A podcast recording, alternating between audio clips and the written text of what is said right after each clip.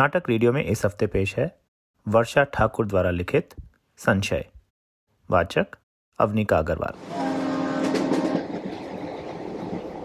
कहाँ जाना है बेटा? पिछले दस मिनट से मैं इस सवाल का जवाब मन में बुन रही थी। एक ठीक ठाक सा जवाब तैयार भी कर लिया था। पता ही था, सामने वाली बर्थ पर बैठी आंटी जी थोड़ी देर में ये सवाल पूछेंगी ही। उनके लिए ये स्वाभाविक कौतूहल का विषय था। रात के बारह बजे एक छोटे से बैग के साथ उस सुनसान से स्टेशन से अकेली चली लड़की। अब दिल्ली बम्बई जैसे शहर हो तो बात समझ में भी आती है। पर उस अलसाई से बंगाली कस्बे में ये बात हजम सी नहीं हो रही थी। अधिकांश लोग सो चुके थे पर आंटी जी को शायद नींद नहीं आ रही थी। शायद अपने सहयात्रियों के खोज खबर लिए बिना नींद आती भी नहीं। मैंने हमेशा की तरह ऊपर वाला बर्थ बुक करने की कोशिश की थी, पर बीच वाला मिला था। एक किताब रख ली थी ताकि हाथ में रहे तो लोग फालतू बातें करने से बचें। ये मेरा पुराना अनुभव था। अकेले रहो तो ऊपर की बर्थ और उपन्यास में सफ़र गुजार दो, वरना सहयात्री अपने सवालों की लिस्ट लेकर तैयार रहते। कभी कभी तो बात फ़ोन नंबर तक पहुँच जाती और टालना ही मुश्किल हो जाता पर अभी तो तीर कमान से निकल चुका था। यक्ष प्रश्न पूछ लिया गया था और अब जवाब का इंतज़ार था। आ, जी मैं इंदौर जा रही हूँ। अच्छा हम भी वहीं जा रहे हैं। इंदौर में कहाँ पर? ओफो ये भी वहीं तक। अब मेरे झूठ बोलने की परीक्षा शुरू हो चुकी थी। एक के बाद एक कहानी गढ़ने की और उसे विश्वसनीय बनाने की। पर मैं भी कोई कम थोड़ी थी। सब सोच के रखा था मैंने। जी आ, मैं पहली बार जा रही हूँ तो मुझे जगह का नाम पता नहीं। मुझे लेने स्टेशन में कोई आ जाएँगे। अच्छा पहली बार। वहाँ आपके कोई रिलेटिव रहते हैं? जी रिलेटिव नहीं मेरी फ्रेंड है। आ, मैं उसी के घर जा रही हूँ। ये थोड़ा सही बहाना था। लड़की सुन के ज़्यादा सवाल नहीं पूछेंगे। रिलेटिव बोलने से तो पूरे खानदान की पड़ते खुलवाने की तैयारी हो जाती। तो आप इतनी दूर फ्रेंड से मिलने जा रहे हो? आंटी के लहजे में थोड़ा अविश्वास था। बात उन्हें हजम नहीं हो पा रही थी। पर सच्चाई बता देती तो जाने उनका क्या हाल होता। जी। बेटा, आप पढ़ती हो या जॉब करती हो? जी, मैं जॉब करती हूँ। तो छुट्टी लेके जाना पड़ता होगा ना? मैं समझ गई थी कि उन्हें ये बात कभी हजम नहीं होगी कि मैं नौकरी से छुट्टी लेकर अपने घर वर ना जाके फ्रेंड के पास जा रही हूँ। पर उन्हें यकीन दिलाना ज़रूरी था, वरना वो मुझे चैन से सफ़र नहीं करने देती। मैंने मन ही मन सोचा और उस कथित फ्रेंड की ज़िंदगी का एक महत्वपूर्ण फैसला लिया। जी, मेरी फ्रेंड की शादी है, इसलिए जा रही हूँ। अब आंटी जी के चेहरे पर सुकून फैल गया। अब सहेली की शादी हो तो फिर तो जा ही सकते हैं इतनी दूर, अकेले। अब वे चैन से सो सकती थी। पर मेरी नींद उड़ गई थी। एक झूठ छुपाने के लिए अब सौ झूठ बोलने थे। कल का पूरा दिन था। जाने आंटी जी और कितने सवाल पूछें। और सबसे बड़ी बात, जिसे सोच सोच कर मेरा दिल बैठा जा रहा था, अगर अगले कुछ दिनों में किसी कारण शादी का मुहूर्त ही ना होता तो? तब तो आंटी जी तुरंत समझ जाएँगी कि ये सब झूठ है। हम छोटे शहरों वाले कितना भी बदल जाएँ, शादी बिना मुहूर्त के नहीं करते। तो अगर ऐसा कुछ होता तो फिर मेरी कथित सहेली का धर्म परिवर्तन कराना पड़ेगा। ईसाई बना दूँगी। हाँ ये सही रहेगा। और फिर ऊपर की बर्थ पर लेटे लेटे मेरे मन में विचार आया, क्यों ना कल मैं इन्हें सच बता दूँ? बता दूँ कि मैं अपने मंगेतर के दीक्षांत समारोह के लिए जा रही हूँ, आईआईएम इंदौर में। पर क्या वो ये बात हजम कर पाएँगी?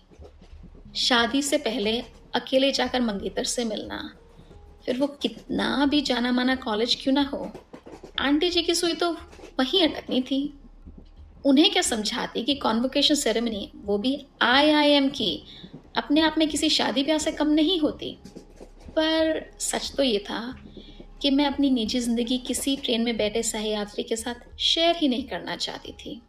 आखिर क्यों बताऊँ उन्हें मैं अपने मंगेतर से जुड़ी बातें? तो कल मुझे उनसे बचकर रहना था। उन्हें सवाल पूछने का मौका ही नहीं देना था।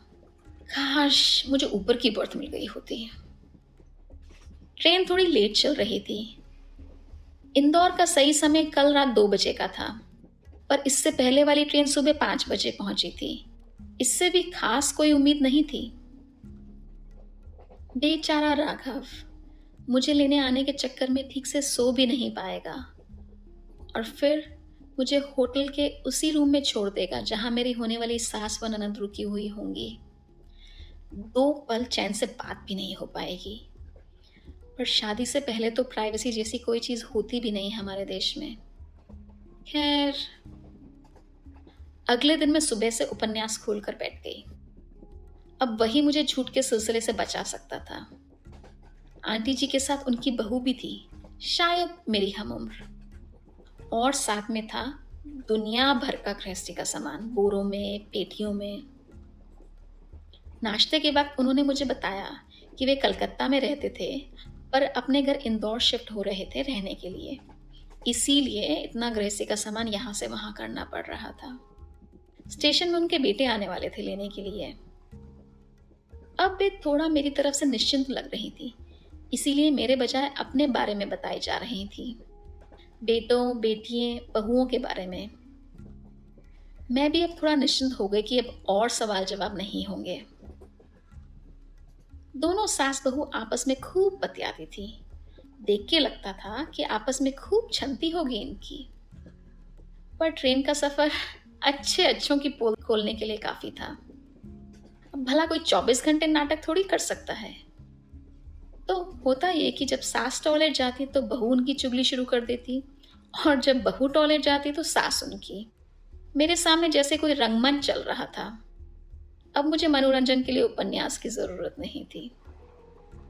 मैं मन ही मन कामना कर रही थी कि शादी के बाद मेरा भी वही हाल ना हो जाए। पता नहीं, महिलाएँ ही महिलाओं की दुश्मन क्यों हो जाती हैं? एक ही घर में रहते हुए ऐसा मन मुटाव घर ही तो एक ऐसी जगह है जहाँ दुनिया भर का संघर्ष करके लोग सुकून पाने लौटते हैं। अब घर में ही खटर पटर होगी तो इंसान जाएगा कहाँ? खैर, वक्त कटता जा रहा था। ट्रेन दो घंटे लेट चल रही थी और आंटी जी ने फ़ोन पर बेटे को बता भी दिया था।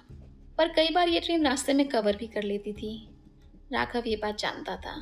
आंटी जी को भी मैंने बता दिया था ताकि वो बेटे को फ़ोन पर बता दे। दोपहर खाने के बाद सब लोग लेट गए और सीधा शाम छः बजे चाय वाले की आवाज़ के साथ उठे। वक्त ही तो काटना था। काहे की जल्दी। इंसान को हर कुछ महीनों के बाद एक ट्रेन यात्रा ज़रूर करनी चाहिए। क्योंकि जब आपके पास करने को कुछ नहीं रहता तो आप बीते वक्त को याद करते हैं आप मंथन करते हैं, अपनी ज़िंदगी से इतर दूसरी ज़िंदगियों के साथ वक्त व जगह बिताते हैं, कुछ नया अनुभव करते हैं। भागदौड़ बड़ी ज़िंदगी में ऐसा और संभव कहाँ? फ़्लाइट में तो लोग बगल में झांकते तक नहीं, नए अनुभव क्या जुटाएँगे? आंटी जी के चेहरे पर फिर से शिकन सी आ गई। शायद लेटे लेटे फिर दिमाग चल गया। थोड़ा इधर उधर बात करने के बाद वे मुद्दे पर आ गई। बेटा, मैं आज शाम से ये बात सोच रही थी। अभी तो नवरात्रे चल रहे हैं। आजकल तो शादी का मुहूर्त होता नहीं। ओह, पता नहीं इनका दिमाग इतना क्यों चलता है। अरे, दुनिया में बिना मुहूर्त के शादियाँ नहीं होती क्या? इनकी नाक क्यों लंबी होती जा रही है? खैर, अब परम झूठ बोलने की बारी थी। मैं सोच रही थी इस घटना के बाद मैं जब ट्रेन से उतरूँगी तो ज़िंदगी भर सच कहूँगी और सच के सिवा कुछ नहीं कहूँगी। अभी शादी नहीं है, वो तो अगले महीने है। मैं तो उसको शादी की शॉपिंग में मदद करने जा रही हूँ। अगले महीने छुट्टी नहीं मिलेगी, इसीलिए अभी जा रही हूँ। मुझे पता था, ये झूठ बिल्कुल भी हजम होने लायक नहीं था। आंटी जी दो पल मुझे एकटक देखती रही।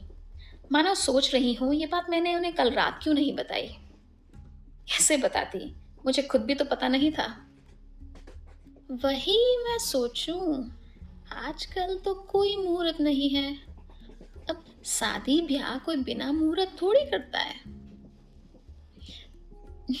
जी जी, आंटी।